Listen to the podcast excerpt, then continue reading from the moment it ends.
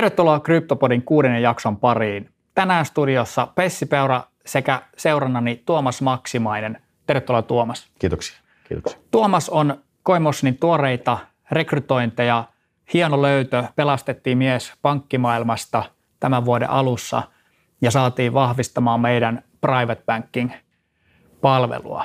Miltä on tuntunut loikka perinteisen valuutan pyörityksestä ja osakekaupasta tänne valoon? No sanotaan näin, että, että tuota, maailma on jollakin tavalla ja itse asiassa aika monellakin tavalla on samankaltainen, mutta, mutta sitten taas toisaalta hyvin, hyvin erilainen. Että samankaltaisuuksia löytyy, mutta, mutta sitten sanotaan, että ollaan hyvin, hyvin semmoisella uudella, uudella ja tulevaisuuden alalla. Hienoa. Tota, tänään käydään podissa läpi tätä sanotaan suomalaisten sijoittajien käyttäytymistä, astumista kryptojen pariin, minkälaisia haasteita siellä on ollut, miten meidän private banking auttaa näiden haasteiden kanssa, minkälaisia haasteita voi pankkien kanssa toimiessa kohdata. Ja sitten tietysti vähän maailmalta uutisia, eli ensimmäisenä sukelletaan tähän El Salvadorin juuri kuultuun ratkaisuun, eli El Salvador ensimmäisenä maan maailmassa on tehnyt Bitcoinista laillisen maksuvälineen. Tässä on äh, presidentin twiitti, jossa hän ilmoittaa, että 62 84 heidän kongressissaan on äänestänyt tämän hänen esityksensä puolesta. Ja aika todella merkittävä askel Bitcoinille.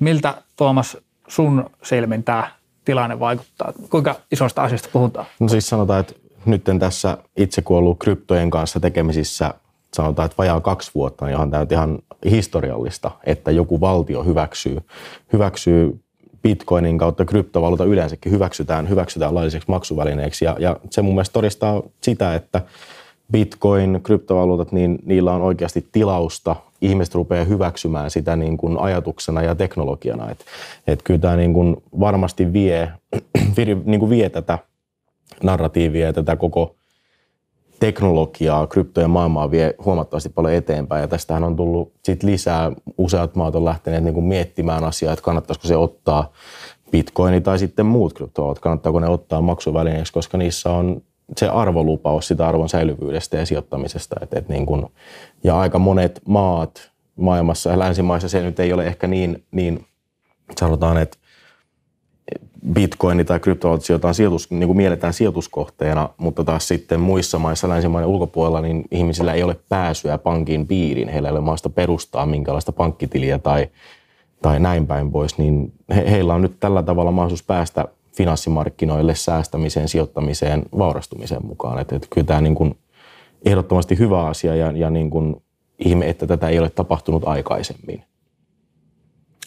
Ja mä en nyt tiedä vielä kuinka julkinen päätös tämä on, mutta mä voin lipsauttaa semmoisen, että me taidettiin just ottaa ensimmäisiä asiakkaita El Salvadorista Kyllä, kyllä, kyllä. Ilmeisesti ei ole presidentti, mutta, mutta juurikin, juurikin näin, että kun valtio on sen virallisesti hyväksynyt, niin, niin kyllä juuri, juuri näin tämän saman tiedon sain itsekin. Että. Joo, siis muutenhan meillä ei, niin me, meidän asiakkaat keskittyy Euroopan alueelle, mutta ilman muuta, jos joku valtio tekee tämmöisen liikkeen, niin se helpottaa aika paljon sitten Kyllä. kansalaisten, ne saa paljon enemmän palveluita käyttöönsä sen jälkeen. Juuri näin. Ja El Salvador on siis valtio, jonka kansalaisista noin 70 prosentilla ei ole edes pankkitiliä. Ja BKTstä 20 prosenttia koostuu rahansiirroista, jotka pääosin maasta muualle muuttaneet tekee lähetyksinä sinne. Eli käytännössä – mennään työn perässä, muutetaan muualle, lähetetään kotiin kyllä, tueksi kyllä, rahaa. Kyllä. Ja siinähän bitcoin on sitten aika iso etu, koska esimerkiksi jos ihmisellä ei ole pankkitiliä, niin rahansiirto, rahansiirrossa on suuria kuluja ja se joutuu hankkimaan sen käteiseksi siellä kohdemaassa. Kyllä, kyllä.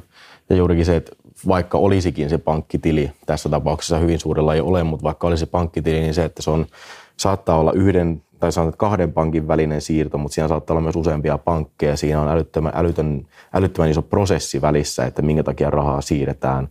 Niin kuin hirveä määrä prosesseja, byrokratiaa. Et, et niin kuin tässä tapauksessa ihmiset haluaa kuitenkin siitä, he ovat työssä jossain muualla ja haluavat siirtää varallisuutta kotiin, jotta he voivat niin sanotusti provide their families, niin, niin kyllä tämä ehdottomasti on hyvä asia. Ja, ja niin kuin se, se niin kuin, ehkä tulen toistamaan tässä podissa, tulen toistamaan arvonsäilyvyyttä, mutta juurikin se arvonsäilyvyys, että, että niin kuin, olipa valuutta missä maassa mikä tahansa, niin, niin etenkin näissä, joissa sitä pankkitiliä maasta perustaa, niin arvon säilyvyys, vaikka hinta heiluu, niin se arvo säilyy siinä valuutassa. Että et se rahan lähettäminen ja, ja niin kuin tukeminen kotimaassa, niin he, he myös pystyvät sit säilyttämään sitä varallisuutta siinä kyseisessä valuutassa turvallisesti. Kyllä, ei tarvi sulloa käteistä patjan väliin. Kyllä, juuri näin. Tuota, tässä siis aika isosti nousee esiin tämä pankkien ja kansainvälisten rahansiirtojen kankeus ja se bitcoinin ylivoimaisuus siinä. Bitcoinissa sillä ei ole mitään merkitystä sillä summalla, kuinka paljon sä siirrät. Se on kiinteä. Kyllä. Toki vaihteleva se siirtokulu, mutta se ei riipu siitä ra- siirrettävästä rahasummasta. Miten sä näet, että kirittääkö tämmöinen kehitys Bitcoinin yleistyvää kansainvälisten siirtojen maksukäyttö, niin kirittääkö se pankkeja kehittämään järjestelmiä siihen, että ei kestäisi viittä päivää ja maksaisi viittä tai kahdeksaa prosenttia siirtää varoja maasta toiseen. Kyllä se varmasti kirittää ja, ja niin kuin sanotaan, että Bitcoin tai, tai muut kryptovaluutat, niin nehän tarjoaa jo teknologiaa sen rahan siirtämiseen. Että tavallaan pankkimaailman ja kaikkien siellä toimivien instituutioiden, niin heidän ei tarvitse välttämättä edes itse tehdä sitä järjestelmää, millä he saisivat kiritettyä sitä omaa rahan siirtämistä, että se olisi nopeampaa, kustannustehokkaampaa, energiatehokkaampaa, vaan he voisivat jo hyödyntää olemassa olevia kryptovaluuttoja ja niiden sisältämää teknologiaa. Ja, ja sitähän kryptovaluutat osaltaan myöskin yrittävät tarjota pankkimaailmalle ja finanssimaailmalle, että se rahan siirtäminen olisi nopeampaa, helpommin seurattavaa ja, ja niin kuin auditoitavampaa. Et, et, kyllä kyllä niin kuin pankeilla ja finanssimaailmalla on hyvin paljon hyödynnettävää lohkoketjuteknologiasta ja kryptovaluutoista. No, tässä on sellainen tilanne, että tuossa maassa, jos se kä- käteisestä valtion niin kulutus pyörii käteisellä, ihmisillä ja pankkitilejä, niin siellähän varmaan verottaminen ja kaikenlainen tavallaan rahaliikenteen seuraaminen hyvin vaikeaa. Mm, kyllä. Ja Bitcoin on ollut ehkä alkuaikoina niin semmoinen, mitä on osittain käyttänyt, käytetty harmassa taloudessa, koska sitä ei pystytä seuraamaan, mutta asia on mennyt päälailleen niin, että valtio, joka siirtyy käteistä bitcoiniin, niin itse asiassa pystyy paljon paremmin seuraamaan sitä, että miten raha Kyllä. liikkuu. Kyllä, siirrot on seurattavia ja, ja ne on nimenomaan siirrot on julkisia, että sä pystyt seuraamaan niitä, niin kyllähän niin kuin on, on tullut monta, monta quotea ja lainausta jo siitä, että kun on tehty tutkimuksia ja te, kasattu dataa, niin kyllähän nimenomaan lohkoketjuteknologialla on mahdollista hyvin, hyvin paljon tehokkaammin estää harmaata taloutta, rahanpesua. Et, et niin kuin nimenomaan se, se, se on myöskin yksi hyöty sen arvolupauksen lisäksi, että, että pankeilla on hyvin paljon opittavaa nimenomaan kun puhutaan vielä maasta tai maista, joissa ei ole sitä pankkitiliä. Niistä käteistä liikkuu paljon ja, ja sanotaan, että hyvin vaikea sitä on seurata ja estää sitä käteisen liikkumista. Et, et lohkoketjulla on, lohkoketjuteknologialla on paljon tarjottavaa tämänkin, tämänkin osalta. Mm. Käytännössä siis alkuvaiheessa erityisesti niin Bitcoinin liittyy semmoinen ehkä anarkistinen näkemys. Kyllä, kyllä. Ja varmaan joillakin vieläkin. Ja tavallaan siinä on se vallankumouksellisuus, mutta mä uskon, että se valtavirtaistumisen kannalta tämä on kuitenkin erittäin iso askel ja tavallaan se on ehkä mahdollista, että se voi purkaa jotain byrokratiaa liittyen valvontaan, koska valvonta tulee helpommaksi Kyllä, se nimenomaan kun se automatisoituu se valvonta mm. tämän, tämän teknologian ja teknologioiden kautta, että, että nimenomaan se tehostuu, automatisoituu, seurattavuus helpottuu, että, että juuri, juuri näin. Miten näet, että äh, nyt mainitsitkin, että jossain muissa maissa on kanssa ollut poliitikoilla ainakin jonkinlaisia tsemppausulteja tänne El Salvadorin suuntaan, niin että kyllä, onko kyllä. potentiaalia, että tästä lähtee jonkinlainen no siis sanotaan, että leviää? Ennen, ennen tätä El Salvadorin, Salvadorin keissiä, niin, niin Uh, uutisista, uutisista luin, että Saksassa on nyt menossa heinäkuussa, en ole nyt seurannut, että onko se mennyt millä tavalla eteenpäin, mutta Saksassa finanssiinstituutiot suurimmat, joita on karkeasti ottaen tuhat kappaletta. En mene siihen, että kuinka ne on määritelty ne, ne tuhat kappaletta, mutta he pystyisivät ostamaan sitten heinäkuun jälkeen omiin taseisiinsa. Eri finanssiinstituutit pystyisivät noin viidenneksen maksimissaan lisäämään kryptovaluuttoja omiin taseisiin. Niin se, on, se on ihan ilmiömäinen, ilmiömäinen lisäys tähän markkinaan, koska jo viidennes jo, jos joku instituutio lisää viidenneksen omaan allokaatioon mitä tahansa kryptovaluuttaa, ja Saksakin on, Saksakin on kuitenkin EU, EU-alueella niin kuin talousveturi, niin kyllä se on ihan merkittävä lisäys siihen markkinaan. Että markkina, koko kryptomarkkinan-arvo kasvaa merkittävästi, jos se, jos se lakimuutos menee läpi. Eli markkinan, kryptomarkkinan kasvussa on vielä tämmöisiä hidasteita, jotka liittyy just byrokratiaan, mutta tuommoisia, jos Saksan kokoinen valtio kyllä, alkaa kyllä, sitä kyllä. viemään eteenpäin. Ja sitten tietysti EU-tasolla toivotaan, että asiat etenee kanssa. Kyllä, ja siis sanotaan näin, että EU-tasolla ja myöskin siis Yhdysvalloissa, Pohjois-Amerikassa, niin, niin keskuspankkien mielipiteet kryptovaluutoista on nimenomaan menneet enemmän siihen suuntaan, että niitä ei kielletä, mutta toimijat, jotka siellä kryptovaluuttamarkkinoilla toimii, niin niitä reguloitaisiin, jotta se olisi turvallisempaa niille sijoittajille, ketä siinä markkinassa on. Et, et niin kun ainakin itse, mitä olen perehtynyt markkinaan ja lukenut uutisia, seurannut dataa, niin, niin nimenomaan narratiivi on menossa siihen suuntaan, että ei enää kiellettäisi ainakaan länsimaissa, vaan nimenomaan säänneltäisiin jollain tavalla, jotta se sijoittajan suoja kasvaa myöskin tällä markkinalla. Paitsi Donald Trump sanoi, että Bitcoin on mm. huijaus. Kyllä, kyllä. Veikkaan, että Donald Trumpilla on itsellään lehmäojassa, että yrittää twiiteillään aikanaan presidenttiä, twiittasi osakemarkkinoita alas ja, ja veikkaan, että tälläkin tavalla, kuten myös Elon Musk, niin twiittaa ja, ja trollaa markkinaa, jotta pääsee itse edullisemmin ostamaan sinne. Et veikkaisin, että Trumpillakin on bitcoinia kautta muita kryptovaluuttoja. Joo, itse asiassa muuten sanoin väärin. Eihän hän tietenkään twiittaa, koska hänet on bannattu Twitteristä, niin, niin, no, mutta no, joo, jossakin mutta kyllä. haastattelussa. Ja tota, ehkä mielenkiintoista sille, että Trumpin piti lähteä jotain äh, haukkumaan bitcoinia, että se pääsi pitkästä aikaa mediassa kyllä, vähän suuremmin kyllä, läpi. Kyllä, kyllä. Tota, mitäs näet, niin se vielä tähän El Salvadoriin haluan palata, että tämä on maa, jossa pyöritään käteisellä. Paraguay oli yksi, missä jotkut otti vastaavan tapaan kantaa ja tota, myös Brasiliassa on ainakin törmännyt, että jotkut kyllä, kongressiedustajat. Kyllä. Ja, ja käsittääkseni Venezuela on yksi valtio, mikä ottaa myöskin bitcoinissa maksuja vastaan, koska se valuutan arvo on vahvempi bitcoinissa kuin heidän omassa niin kuin kansallisessa valuutassa. Että kyllä näitä tulee ja nimenomaan niitä tulee niistä maista, missä juurikin pankkitilin perustaminen on, on haastavaa ja paljon käteistä liikkuu, niin jotta he pääsevät sieltä omasta kohdemaastaan, pääsevät kansainväliseen kaupankäyntiin tai sijoittamiseen kiinni. Niin.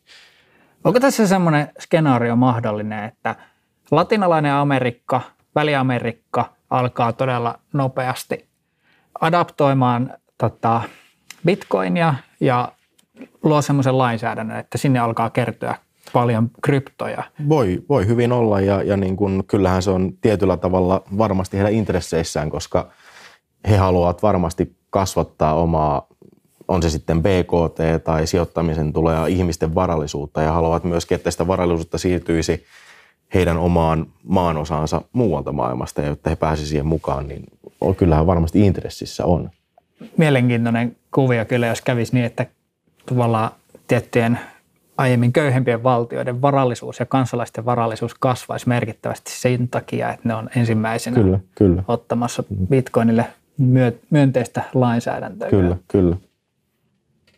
Ja, ja tota, tähän kuuluu, nimenomaan kuuluu tähän niin kuin teknologiseen hyppyyn, mitä, mitä niin kuin kehittyvät maanosat, kehittyvät maat, niin mitä tarvitsee. Että, että he tarvitsevat nimenomaan teknologisen hypyn ja tämä mahdollistaa, teknologia ei sinällä ei maksa mitään, niin he pääsevät suoraan hyppäämään tiettyjen kehitysvaiheiden yli ja pääsevät siihen samaan viitekehykseen, missä sitten kehittyneissä maissa jo ollaan. Hmm.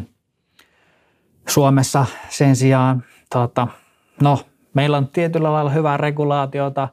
Viimeisimpänä viranomaishaasteena tulli paini sen kanssa, hmm. että tota, ää, ei voida noin vaan myydä niitä bitcoineja, mitä tullihaltu on päättynyt, koska tämä kilpailutuslaki, mikä tämä, tämä hankintalaki mm.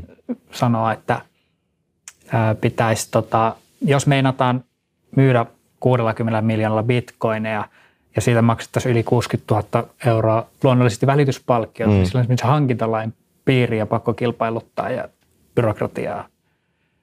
Byrokratiaa varmasti riittää ihan, ihan mittava määrä, että kun puhutaan tullista ja Suomen valtiosta. Niin... Tässä on kyllä Suomen valtio ja tullin voitto, että se byrokratia on ollut hidasta, niin se on arvo on kerennyt nousta aika mukavasti. No kyllä, juuri näin. Tota, jatketaan sitten tähän Coinmotionin private bankingin pariin vähän enemmän. Ja tosiaan siis meidän private banking on tässä viime vuosina starttinsa saanut ää, konsepti, eli ää, suurasiakkaille sekä yksityishenkilöille että yrityksille tarjotaan sitten räätälöityjä sisältöjä. Ja tota, tässä näkyy tätä, mitä kaikkea siihen kuuluu ää, kuuntelijoille. Eli käytännössä yksityispankkipalvelun kuuluvia etuja asiakkaille on ää, henkilökohtainen varainhoitaja, turvallinen kryptovaluutta- ja säilytyspalvelu, oma yhteyshenkilö tilinhoitoa ja ongelmatilanteiden ratkaisuun, konsultaatiota turvallisista säilytysratkaisuista ja räätälöityjä sisältöjä ja tietopaketteja ja ja lista vielä itse asiassa jatkuu. Lista tota, jatkuu. Lähdetään tästä liikkeelle purkamaan. Eli minkälaista toimintaa sä käytännössä teet meidän asiakkaiden kanssa? Käytännössä kaikki, jotka on, meillähän private bankingin raja on se 10 000 euroa ja, ja siitä ylöspäin sitten ei ole, ei ole mitään ylärajaa, vaan kaikki sen, sen tuota, piirissä, piirissä olevat sen sijoittaneet ovat private bankingin piirissä ja, ja tosiaan tarkoitus on tarjota henkilökohtaisempaa palvelua, tarjota enemmän aikaa niille asiakkaille ja, ja niin kuin heidän ongelmilleen, askarruttaville asioilleen ja, ja siihen sitten sijoittamiseen. Ja aika yleinen, mikä private bankingissa ja mikä tavallaan sen palvelun suurin lisäarvo asiakkaalle on, on se konsultaatio niistä säilytysratkaisuista ja erityisesti markkinoista. Et markkinoista liittyy, tai markkinoista on hyvin paljon tietoa eri tietolähteissä, mutta se, että mikä tieto on validia ja mikä ei, niin se on oikeastaan se, mistä asiakkaiden kanssa käydään keskustelua. Ja, ja tota, asiakkaita on hyvin eri, erilaisilla statuksella. Nimenomaan, niin kuin tässä nyt puhuttiin, niin on niitä henkilöasiakkaita, mutta on myös yritysasiakkaita.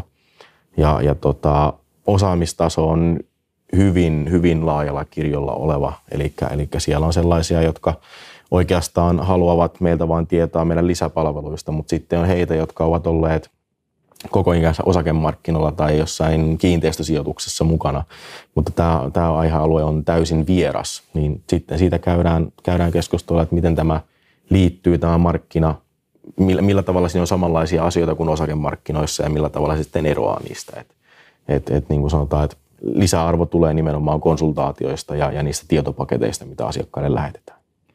Varmaan tämmöisiä niin pitkän linjan sijoittajia, jotka on ollut just perinteisessä sijoitus muodoissa ja on ehkä jonkin verran sitä varallisuutta, niin voi vaatia sitten tosiaan semmoista niin rohkaisua lähteä mukaan uuteen markkinaan.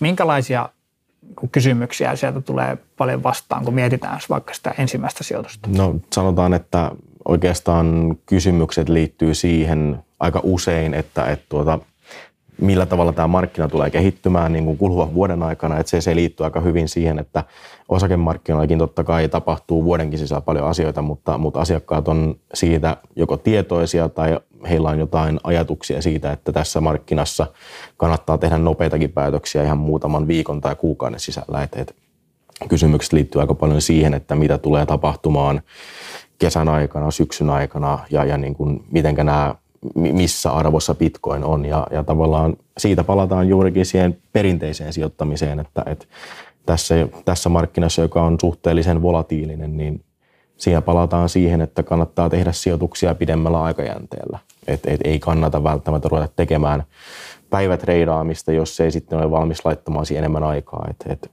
hyvin paljon kysymykset liittyy markkinoihin ja niihin arvoihin, että missä, missä tilanteessa milläkin valuutalla on, on mikä arvo. Toiset kysymykset liittyy hyvin paljon verotukseen.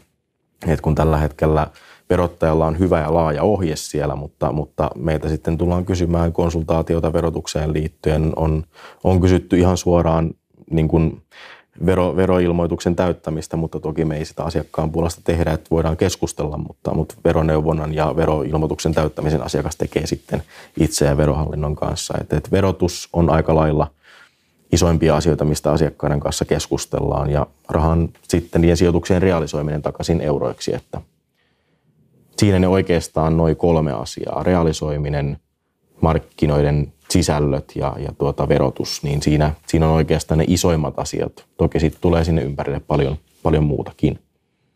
Tuohon realisointiin liittyen, niin välillä näkee ainakin sosiaalisessa mediassakin tällaisia aloituksia, että panke, pankin kanssa on joku joutunut jonkinlaisiin ongelmiin tai tullut kyselyitä siitä, kun on tullut isoja kotiutuksia liittyen kryptojen myynteihin, niin minkälaista tota, tämä pankki, pankkisuhdetoiminta sitten?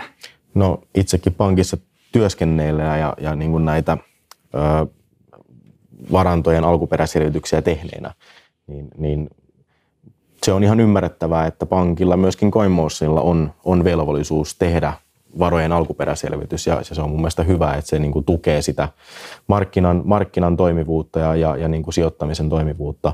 Eikä sitä mun mielestä kannata pankkien suunnasta pelätä, jos he kysyvät niitä. Pankeilla on kuitenkin aika, sanotaan, että äärimmäisen tiukka salassapitovelvollisuus, niin he, he tekevät vaan työtään, kun he, he niitä varojen alkuperäjä selvittävät. Ja, ja se on loppupeleissä hyvin yksinkertainen prosessi, kun asiakas vaan ilmoittaa sitten ne tiedot sinne, sinne pankkiin, että nähdäkseni tässä nyt kun asiakkaiden kanssa on käyty näitä keskusteluita ja asiakkaat ovat ihmetelleet, että miksi pankki kysyy tämmöisiä ja en halua ilmoittaa tietoja, niin kaikkein nopeimmin selviää pankin kanssa, jos pankkiin jo etukäteen ilmoittaa, että teen nyt suomalaisella kryptovaluuttaväitteellä, teen sijoituksia ja kauppaa ja, ja tämä kyseinen välittäjä on myöskin finanssivalvonnan alainen toimija ja heillä säilytysyhteensä toimii Aktia, Aktia-pankki, niin silloin siinä ollaan jo siinä mielessä siinä oikeassa viitekehyksessä, että okei, asiakas tekee tällaisia asioita siellä toisaalla, ja sitten pankkikin oppii tavallaan jo, että okei, asiakkaalla on tämän tyylistä sijoitustoimintaa myös sen perinteisen sijoitustoiminnan lisäksi, niin se siirtäminen sitten euroiksi ja takaisin omaan sinne pankkiin, niin se on huomattavasti ketterämpää, kun asiakas on itse proaktiivisesti jo pankkiin selvittänyt, minkälaista sijoitustoimintaa hänellä on sen pankin ulkopuolella.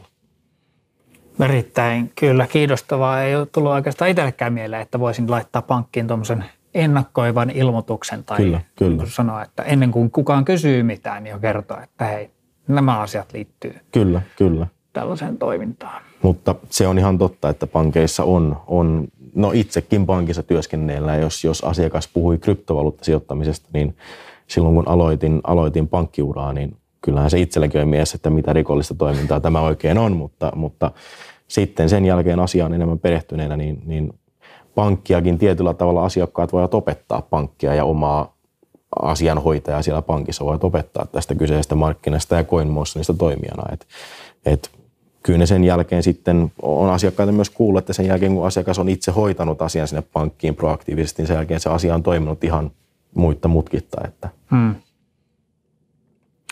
Joo, ja se tietysti varmaan on just kun meillä on noin lisenssiasiat kunnossa, niin kyllä, sanotusti kyllä. maksulaitostoimilupa, niin, niin ei tule sieltä ainakaan sen suurempia haasteita.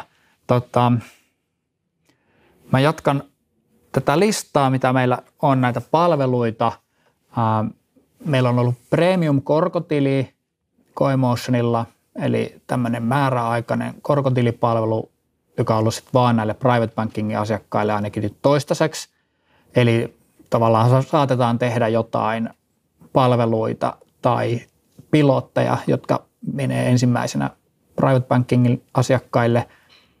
Sitten aika paljon ilmeisesti CoinMotionin ulkopuolisiin altcoineihin sijoituksia hoidetaan asiakkaiden puolesta ja OTC-kaupankäynti eli over the counter kaupankäyntiä kansainvälisten kumppanien kautta. Ja sitten autetaan varojen siirroissa.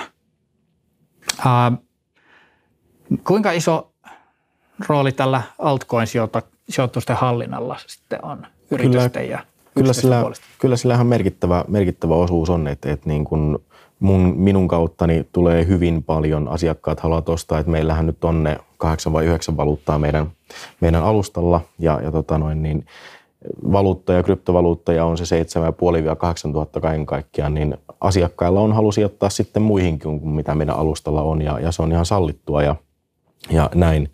Ja sanotaan, että mullakin hyvin suuri osa työviikosta kuluu siihen, että asiakkaat ottaa yhteyttä ja haluaa ostaa Cardanoa tai, tai Polkadottia ja se on, se on ihan mahdollista. Et, et, ja se asiakas saa siitä aina ihan virallisen toimeksiannon luettavaksi, hyväksyttäväksi ja vielä kuitin. Eli asiakas pystyy, pystyy tekemään meidän kautta ketterästi muitakin valuuttahankintoja ja, ja sillä tavalla laajentamaan sitä omaa kryptorepertuaariaan. Ja me sitten hoidetaan myös näiden muiden kryptojen hallinnointi kyllä. kuin mitä kyllä, meidän kyllä. valikoimassa on näille private banking asiakkaille. Juuri näin. Eli aika paljon äh, räätälöidympää palvelua ja minimiraja näissä toimeksiannoissa sitten on ilmeisesti 10 000 euroa. Joo, kyllä, kyllä, juuri näin. 10 000 euroa ja, ja se tulee ihan siitä, että, että asiakkaille sitten, kun ne ei ole meidän alustalla, niin se on ihan niin sanotusti manuaalisesti asiakkaalle tehdään se toimeksianto ja se valuutta sitten käydään, käydään ostamassa toisesta niin kuin CoinMotionin palvelun ulkopuolelta, mutta toiminta on nopeaa ja ketterää, että ei, ei siinä niin kuin ajallisesti ei ole juurikaan eri asia hommata alustan ulkopuolista valuuttaa kuin mitä sitten asiakas ostaisi meiltä valuuttaa meidän alustalta. Että toiminta on, on, on, sanotaan, että tässä nyt tämän kevään aikana toiminta on hyvin paljon ketteröitynyt siitä, mitä se oli ehkä aikaisemmin ja, ja nimenomaan sitä kautta myöskin sitten asiakkaiden halu ostaa niitä alustan ulkopuolisia valuuttoja on, on kasvanut. Eli käytännössä asiakkaat laittaa sulle sähköpostia, puhelua. Kyllä, juuri, juuri näin. Tällaista. Haluan ostaa Cardanoa 10 000, 20 000, niin sen jälkeen asiakkaan laitan meidän, meidän viestipalvelussa, joka on suojattu palvelu, niin laitan sinne hänelle toimeksiannon luettavaksi ja hän joko hyväksyy sen tai sitten vielä voi muuttaa ja sitten sen jälkeen välittäjä tekee kaupan asiakkaalle ja minä laitan sitten kuitin menemään sen jälkeen. Tämä private banking palvelu on meillä uudehko palvelu. Silloin kun mä tulin taloon, niin tällaista ei ollut, vaan jokainen asiakas oli enemmän tai vähemmän omillaan. Tota, mutta selvästi niin tälle on ollut kysyntää ja ilmeisesti sulla aika paljon tulee kyselyitä. Minkälaisia asioita tai minkälaista arvoa asiakkaat tästä meitä sitten saa? Kyllä asiakkaat kokee nimenomaan isoa arvoa sillä, että on suomalainen toimija.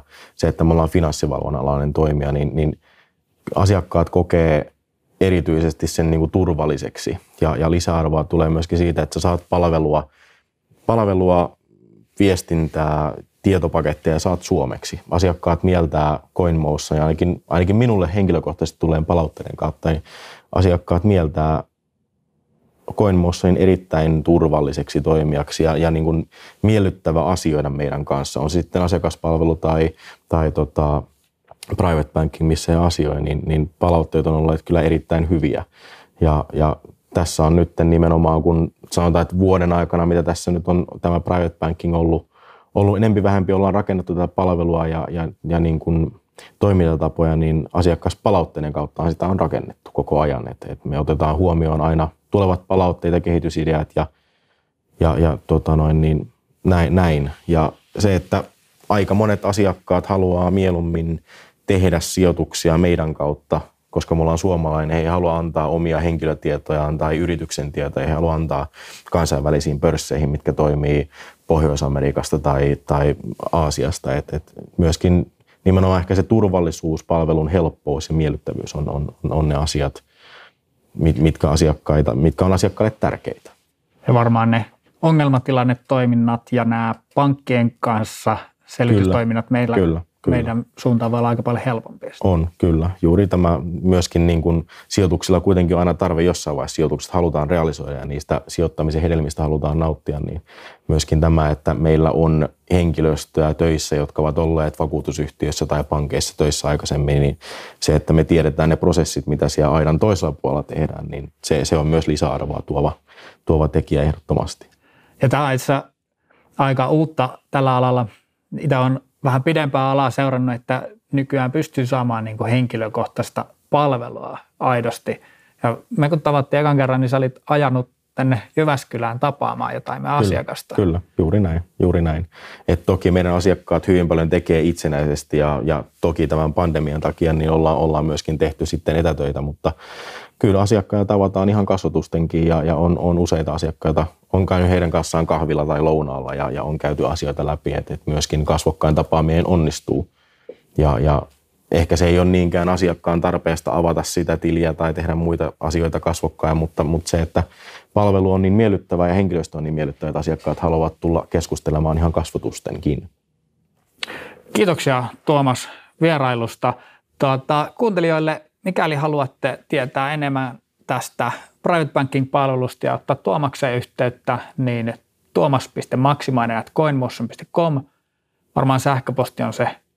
Sähköposti on hyvä. Puheluita ja tapaamisia on aika lailla työviikon aikana, niin sähköposti toimii tietyllä tavalla työkaluna. Että no niin, se on helpoin tapa kyllä, ehkä kyllä. avata se keskustelu kyllä. sitä kautta liikkeelle. Ja loppuun tietysti muistutuksena, mikäli sulla ei ole vielä CoinMotionissa tiliä, niin suuntaa osoitteeseen coinmotion.fi ja sieltä rekisteröintiin ja käytä alekoodia CryptoPodi, niin saat ensimmäisen kuukauden vaihtokuluista miinus 50 prosentin alennuksen. Kiitoksia seurasta. Tämä oli CryptoPodi ja kuullaan jälleen ensi jaksossa.